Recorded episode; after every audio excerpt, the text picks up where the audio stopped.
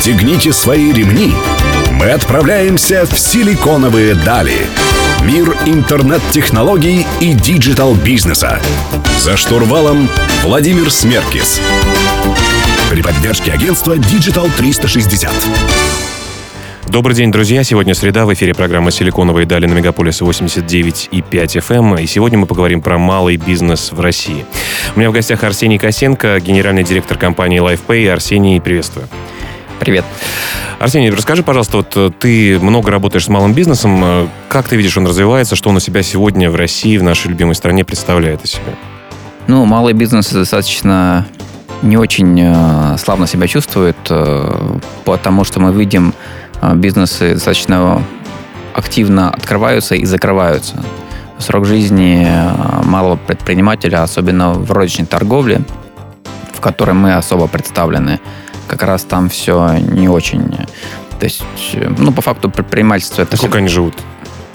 Порядок от, э, в среднем от года до полутора это данные не только наши, но в целом а, банков, которые расчетные счета им открывают. Слушай, ну смотри, вот э, в целом мода на предпринимательство, не только про IT-предпринимательство, не только про стартап мы говорим, она в России существует. Есть такие известные э, евангелисты, которые в Олимпийском выступают и говорят о том, что, ребята, делайте свой бизнес, ни от кого не зависите. Э, есть разные тренинги, которые помогают, так сказать, хорошо или плохо занять свою нишу. Вообще, мода на предпринимательство предпринимательство, это хороший тренд? Или все-таки людям стоит э, работать на корпорации, э, чувствовать себя комфортно, уверенно в завтрашнем дне и не стоит рисковать? Как ты считаешь? Ну, мода — это здорово. То есть здорово, что люди рассказывают об этом, потому что предпринимательство, в принципе, точно так же нужно, как и любая другая профессия профильная, там, э, ну, например, э, слесарь или сантехник. Вот. И должны быть предприниматели, которые берут на себя э, значит, создание дополнительных рабочих мест и создание добавленной ценности и так далее. Но одно дело мотивация, которой занимаются э, все э, спикеры известные, да, и рассказывают о своем успешном значит, опыте.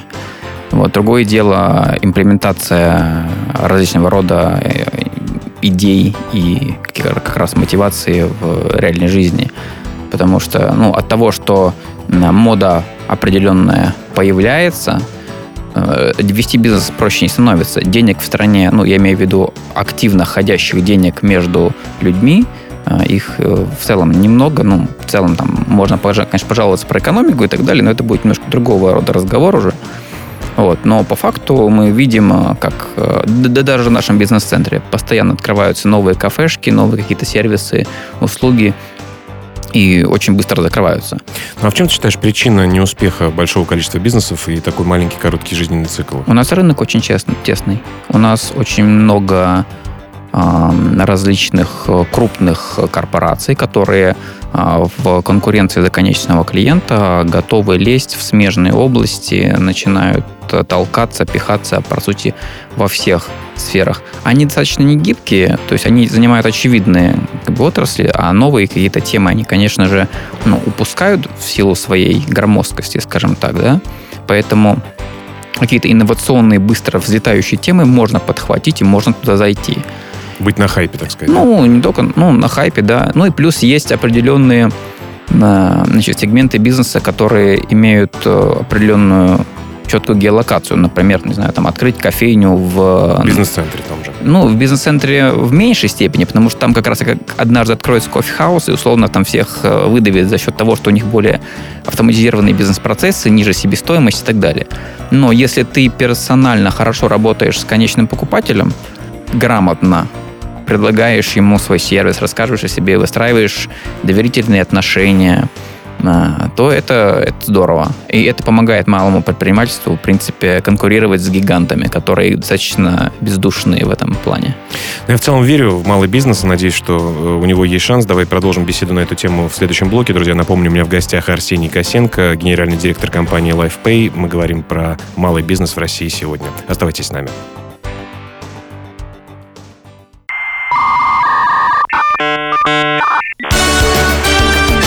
Силиконовые дали. За штурвалом Владимир Смеркис. Друзья, вы продолжаете слушать «Силиконовые дали» на Мегаполис 89.5 FM. В студии по-прежнему Владимир Смеркис. Сегодня мы говорим про малый бизнес в России. У меня в гостях Арсений Косенко, генеральный директор компании LifePay. Э, Арсений, давай э, теперь перейдем уже больше, больше в нашу тему, в электронную торговлю, в электронный бизнес, в digital. Э, вот ты говорил, что малый бизнес в России чувствует себя не очень хорошо и живет достаточно короткий промежуток времени. А как электронный бизнес себя чувствует?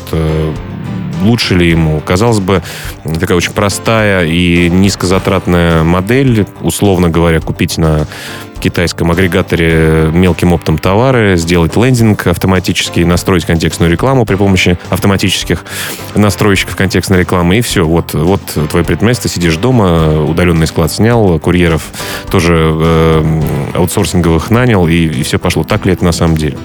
Ну, это достаточно объемный вопрос. Э, я бы на самом деле не делил прям рынок электронной коммерции ну, в целом торговли, да, потому что в целом-то рынок, люди одни и те же, просто вопрос в том, где они покупают. То есть они идут ножками в магазин или идут в шоурум или э, серфят в интернете в поиске тем, какого-то решения. Но тем не менее тренд э, все-таки на... Безусловно. На покупки в интернете растет?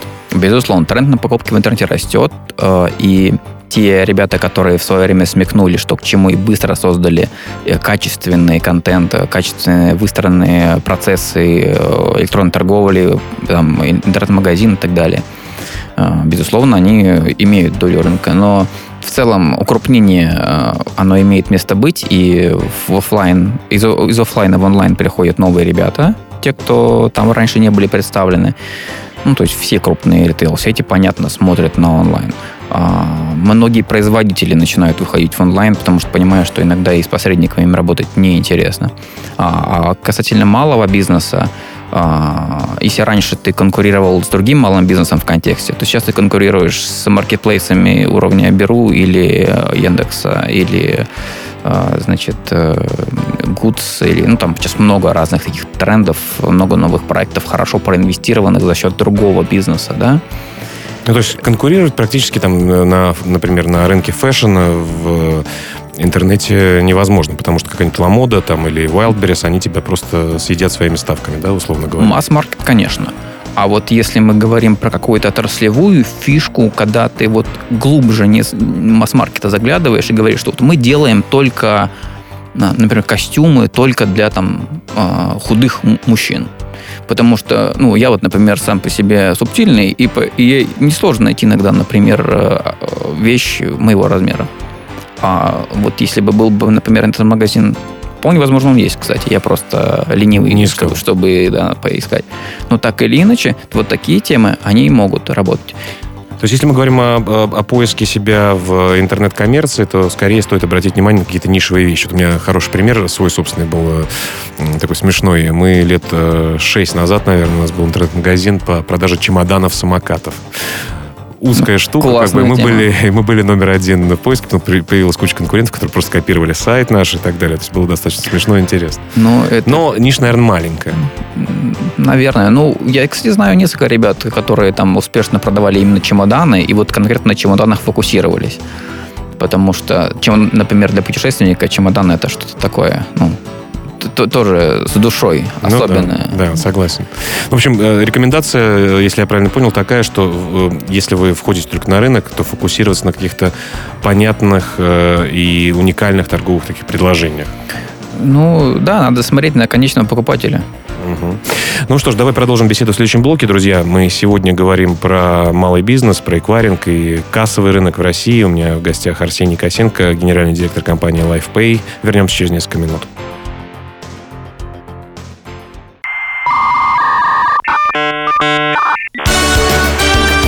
Силиконовые дали. За штурвалом Владимир Смеркис. Друзья, вы продолжаете слушать «Силиконовые дали» на Мегаполис 89.5 FM. В студии по-прежнему Владимир Смеркис. Сегодня я беседую с Арсением Косенко, генеральным директором компании LifePay. Мы говорим про эквайринг, кассовый рынок и вообще про малый бизнес в России. А, Арсений, про сервисы для предпринимателей, для бизнесов больших и малых. А, есть какие-то проблемы, есть какие-то вызовы, которые а, еще не решены? Ну, мы как сервис, который предоставляет предпринимателям кассовый и платежный сервис, Безусловно, чувствуем, что рынок, опять же, укрупняется. Очень много сильных и хорошо профинансированных игроков, причем э, многие профинансированы, ну, там, госбанками, например, там, Сбербанк много, во многие э, сегменты, э, во многих сегментах представлен, то есть они свои проекты запускают дочерние. И, кстати, не только Госбанк. У меня в гостях был какое-то время назад ваш, не знаю, конкурент или коллега по цеху по имени Дмитрий, которого профинансировал банк по имени Олег. А, нет, э, Дима, я понял про Привет, Диме большой. А, они молодцы, кстати. А, что касается нашего рынка, мало хороших сервисов, которые ориентированы именно на конечные потребности э, конечного клиента. Все, ну, например, рынок онлайн-касс государство, значит, э, принимается законодательство, да, значит, все должны теперь кассы ставить. Э, все побежали, естественно, делать онлайн-кассы. И главная проблема, задача каждого – сделать онлайн-кассу, но не сделать так, чтобы коммерсу в итоге хорошо было. Никто не смотрит особо в его потребности. Все наклепали кучу онлайн-касс, все эти онлайн-кассы теперь никому не нужны, потому что ну, рынок перенасыщен. В принципе, как с эквайрингом. Каждый банк крупный, который имеет расчетно-кассовое обслуживание, сейчас ломится и начинает там всех предпринимателей замучивать своими предложениями, в надежде продать им РКО и отдает им кучу оборудования, например, торгового на старте бизнеса бесплатно или ну, по каким-то диким там условиям, которые, очевидно, банку в убыток. И они все надеются, что вот мы сейчас там раздадим кучу оборудования значит, в минус себе, а потом когда-то, возможно, там он же три года проживет предприниматель, он же, он же нам принесет доход. Когда-нибудь Мы это, это окупим. Да, да? когда-нибудь это нифига не работает. А как должно быть вообще? То есть, э, как ты считаешь, вот в чем, в чем ошибки были э, законодательных инициатив или, э, или тех же самых банков, которые делают такие вещи? Сотрудничать с сервисами, которые заточены на решение проблем предпринимателей, типа вас, или, или как? Не, ну мы-то как сервис, безусловно, бы этого хотели. Вопрос, я же все-таки со своей точки зрения смотрю. А, законодательство-то в целом, идея с онлайн-кассами изначально правильная. Ну, про прозрачность, да? Про прозрачность, да. Но, конечно же, в результате реализации в процессе возникла куча а, сложностей. И система ну, технологически система передачи данных от торговой точки в налоговую все еще достаточно архаичная. Там присутствуют фискальные накопители, которые кучу денег стоят. Ну вот, и все это, конечно, больно для конечника для конечного предпринимателя. А главное, все эти решения, они в основном просто чеки печатают. Они не умеют нормально работать, там, нормально интегрироваться в экосистему, IT-инфраструктуру бизнеса. Ну, будем надеяться, что это такая проблема роста, проблема молодости, которая э, с вашей помощью в том числе безусловно, э, безусловно. решится. Друзья, у меня в гостях Арсений Косенко, генеральный директор компании LifePay. Мы вернемся к вам через несколько минут. Оставайтесь с нами.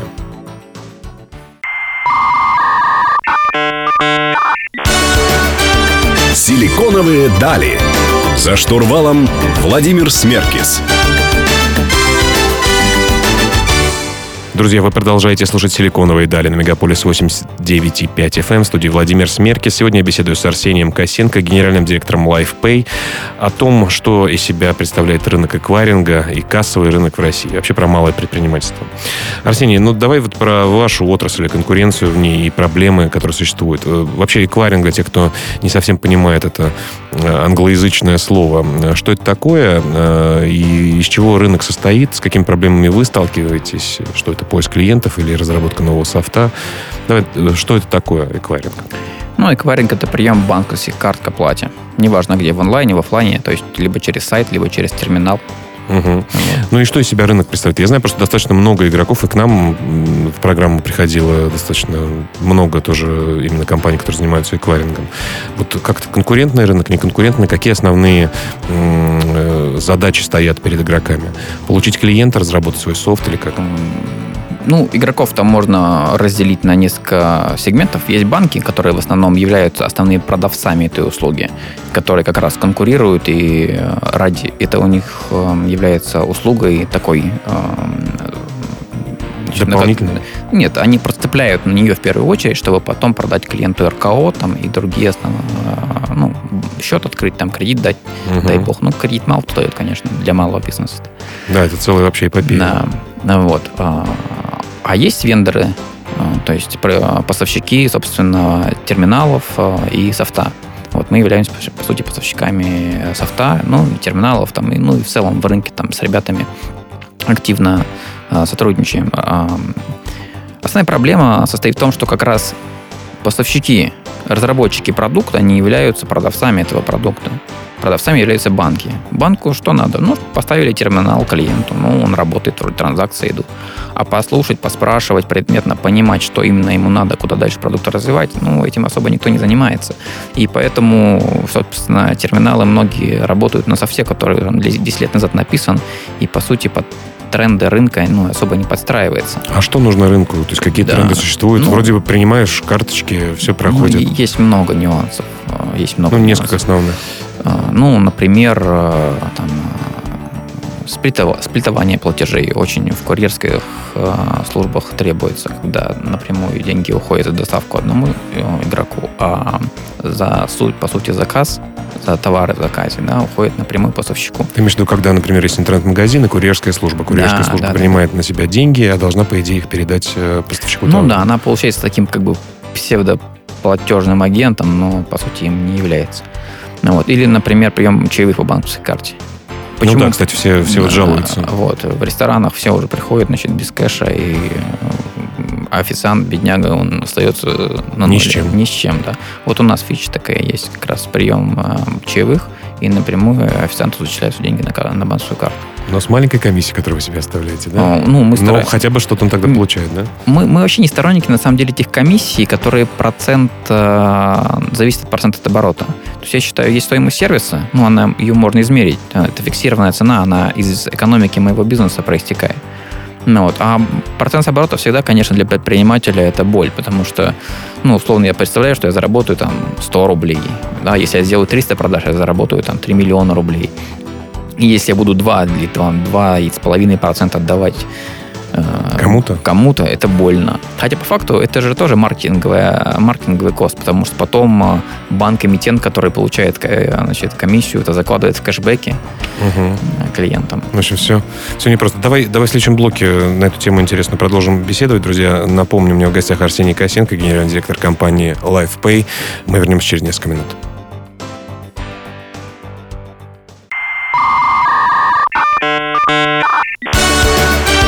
Силиконовые дали. За штурвалом Владимир Смеркис. Друзья, вы продолжаете слушать «Силиконовые дали» на Мегаполис 89 и 5 FM. В студии по-прежнему Владимир Смерки. Сегодня я беседую с Арсением Косенко, генеральным директором компании LifePay, о том, что из себя представляет рынок эквайринга и кассовый рынок в России, и вообще про малое предпринимательство. А, Арсений, начали в прошлом блоке говорить о проблемах эквайринга. Ты говоришь, что банки предлагают свои продукты, но не заботятся о каких-то важных мелочах, которые делают бизнес гораздо комфортнее, типа чаевых э, официанту, например, нельзя по карте оставить. Ну, действительно часто так я сталкиваюсь с этой проблемой. Ну, иногда прошу официанта дать свой номер телефона, и вот тогда уже по номеру телефона в какой-то из банков перевожу ему деньги. Но так работать, наверное, не должно. Тут тоже недавно вернулся из Европы. В принципе, все чаевые получают э, на карточке. Но я, конечно, так переживаю. Хочется вроде кэш оставить. Э, дойдут ли эти деньги до человека действительно или нет? Ну, наверное, дойдут. А какие еще проблемы э, существуют с рынком эквайринга? Перейдем тогда к онлайн-кассам. Э, кассам вообще. Ну, вообще, как я и сказал, основная проблема заключается в том, что вендор-разработчик э, не очень плотно работает с конечным потребителем этой услуги, как раз из-за того, что основным продавцом являются банки.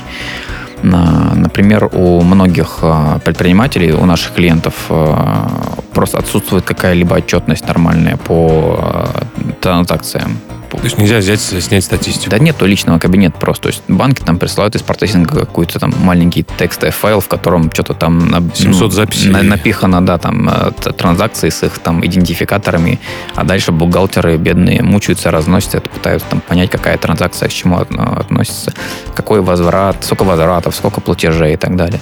Ну, то есть мы когда начали работать в этом плане, э, сразу же э, сделали ставку на удобный личный кабинет, в котором будет там и интеграция с например, 1С, и интеграция с другими системами учетными.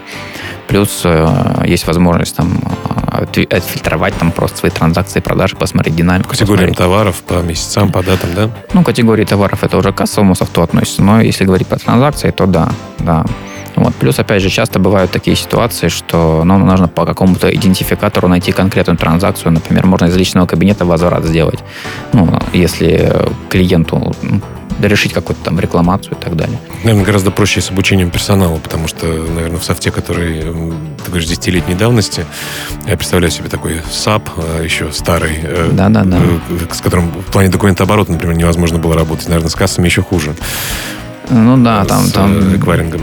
Ну, меняется рынок на самом деле. Потихонечку ну, интерфейсы становятся более такими юзабельными. Расскажи просто про онлайн-кассы. Э, вообще, что это был за закон? Тоже вкратце мы начали об этом говорить. И какие проблемы с кассами тоже существуют? По сравнению с эквайрингом? Ну, по факту, что происходит? Ребята э, из налоговой не хотят ходить по точкам и э, в офлайне как-то все контролировать. То есть, по факту, они хотят видеть все транзакции онлайн, за счет этого гораздо более четко и прозрачно э, проводить свою политику. Свой аудит, да? Да, да. Ну, ну, там они уже читали, что налогооблагаемая база там у них сразу выросла, больше платежей они стали видеть и так далее. Ну, в общем, по сути, каждая эта торговая точка отправляет в режиме онлайн э, данные о фискальном чеке налоговую. Там очень много, на самом деле, параметров. Если раньше отправляли просто сумму, да, там и э, способ э, оплаты, то есть наличный, безналичный. Сейчас я вижу, я ходил в кафе, скачал даже приложение проверить mm-hmm. чек, и там видно конкретные там блюда. Там портянка большая, да. да, да большая. То есть, по факту, речь онлайн-касса только начало, дальше же маркировка, помарочный учет э, многих сегментов товаров вступит в силу. Вот, это уже, в принципе, сейчас пилотируется проект с 1 марта.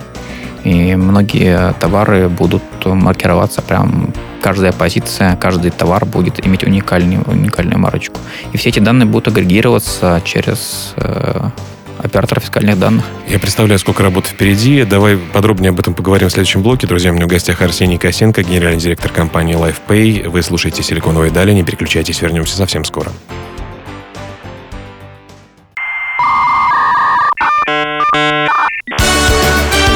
«Силиконовые дали». За штурвалом Владимир Смеркис.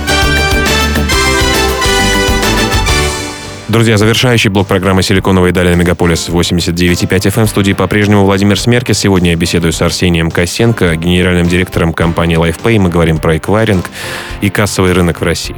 А, Арсений, про, собственно говоря, игроков э, рынка эквайринга и про более предпринимателей, о которых мы поговорили раньше. Предприниматели, как часто, ну, я так предполагаю, что, наверное, смотрят только на процент, который они должны платить за эквайринг, например, да, или за стоимость обслуживания там онлайн-касс, или стоимость установки, или стоимость железок. Вот на что действительно стоит обращать внимание, э, как им выбрать правильного провайдера данных услуг э, для того, чтобы было комфортно, нормально работать? Ну, надо сказать, да, что народ еще не очень привык к тому, что сервисы вообще, в принципе, качественные, что за них есть что платить, да. То есть, в принципе, процент а, общий от объема точек, короче, торговли а, автоматизированный, если не брать крупные сети, то ну, процентов там 20, может, 25. Всего, да? Ну, это те, кто действительно платит за какой-то софт, а, потому что он им помогает что-то автоматизировать, улучшить и так далее. Все текущие решения по онлайн-кассам и эквайрингу, это, по сути, ну, там, у них по одной функции основной. Они могут там принял, принять банковскую карту к оплате, супер, и слава богу. Или там э, умеют э, значит, чек выбить. А, тем не менее, вот если пробежаться по какому-нибудь там фудмаркету, там многие терминалы, даже к кассе не подключенные, они не автоматизированы, то есть там наверняка у них ошибки с точки зрения учета, потому что это всегда человеческий фактор. Я часто вижу, кто-то в кассу отдельно вбивает, и потом в терминале отдельно вбивает, и не как-то да, не, да. не то, что там в кассе выбил, и да. терминал сработал. Это да? мелочь, это на самом деле кажется мелочью, но по факту это потом геморрой большой для того, чтобы свести суммы, э, принятые к оплате. Или, например, опять же, все эти кассы и все эти значит, системы учета товаров, это, безусловно, важно. Это должно быть интегрировано, автоматизировано в единую сеть. И мы как раз этим на это фокус и делаем. Но самое главное, это как раз э, уметь работать со своим покупателем. Потому что в бизнесе самое главное – это продажи и покупатели. И как раз э, мы стараемся на фоне наших конкурентов, в том числе гораздо более мощно профинансированных, э, выделяться именно этим. Мы говорим, что окей, ребята, вы там все такие нарядные, вот, но с покупателем э, мы будем работать лучше всех. То есть иметь возможность получить от покупателя через электронный чек обратную связь, например. покупателю приходит электронный чек в смс и там же он смотрит там все позиции, которые он купил, и есть возможность там пальчик вверх, пальчик вниз оставить отзыв. И это данные, в том числе с комментариями, если он его оставил, потом в личный кабинет коммерсу подтягиваются. Ну, это важно. Но я могу сравнить вообще, знаешь, э, мне кажется, важно представить человеку сервис, тогда он готов будет за него платить. Э, многие просто об этом, наверное, в вашем рынке не знают, поскольку являются такими слишком маленькими предпринимателями. То есть с музыкой, например, на телефонах, да, наверное, можно через торренты тоже установить какой-то софт, качать что-то и так далее. Но когда у тебя удобный э, маркет в Гугле или в Apple по покупке чего-то, ты, наверное, уже готов за это платить. И вот важно, чтобы такой сервис хороший предприниматели понимали, за что они, собственно говоря, платят. Ну, вот это понимание, оно постепенно приходит. То есть многие же все-таки бизнесы а, у нас, они, так скажем, ну, немного уже архаичные, что ли. Вот. А, люди новой волны, которые понимают ценность автоматизации и информации, когда у них весь бизнес оцифрован, вот, они, они сразу приходят, сразу готовы платить. Они сразу приходят и говорят, так, ребята, вот у вас есть софт, ну-ка покажи мне, вот это умеет, это умеет. А, окей, ну тогда мы вас берем. А не умеет, ну тогда, когда напишите, э, там, доработочку сделайте, вот тогда вы мне позвоните, пожалуйста потому что мне вот эта фича нужна. В общем, информация, аналитика, конечно, имеет э, колоссальную ценность, потому Безусловно. что, потому что по Мы... они вы можете совершенно по-другому видеть свои продажи, работать с маркетингом и так Мы далее. у себя внутри все бизнес-процессы оцифровываем, прям вот по этапам, по... и не только продажи. Так что, друзья, обращайте внимание на дополнительные ценности, которые несет э, сервис для вас, и, возможно, не стоит э, жертвовать парой десятков э, долей процента, э, а получить нормальный продукт. У меня в гостях был Арсений Косенко, генеральный директор компании LifePay. Арсений, спасибо, что пришел. Спасибо большое. Э, вы можете слушать нашу программу каждую среду в 15.00 на лучшей радиостанции Москвы Мегаполис 89.5 FM. С вами был Владимир Смеркис, и мы услышимся в следующую среду. Всем пока.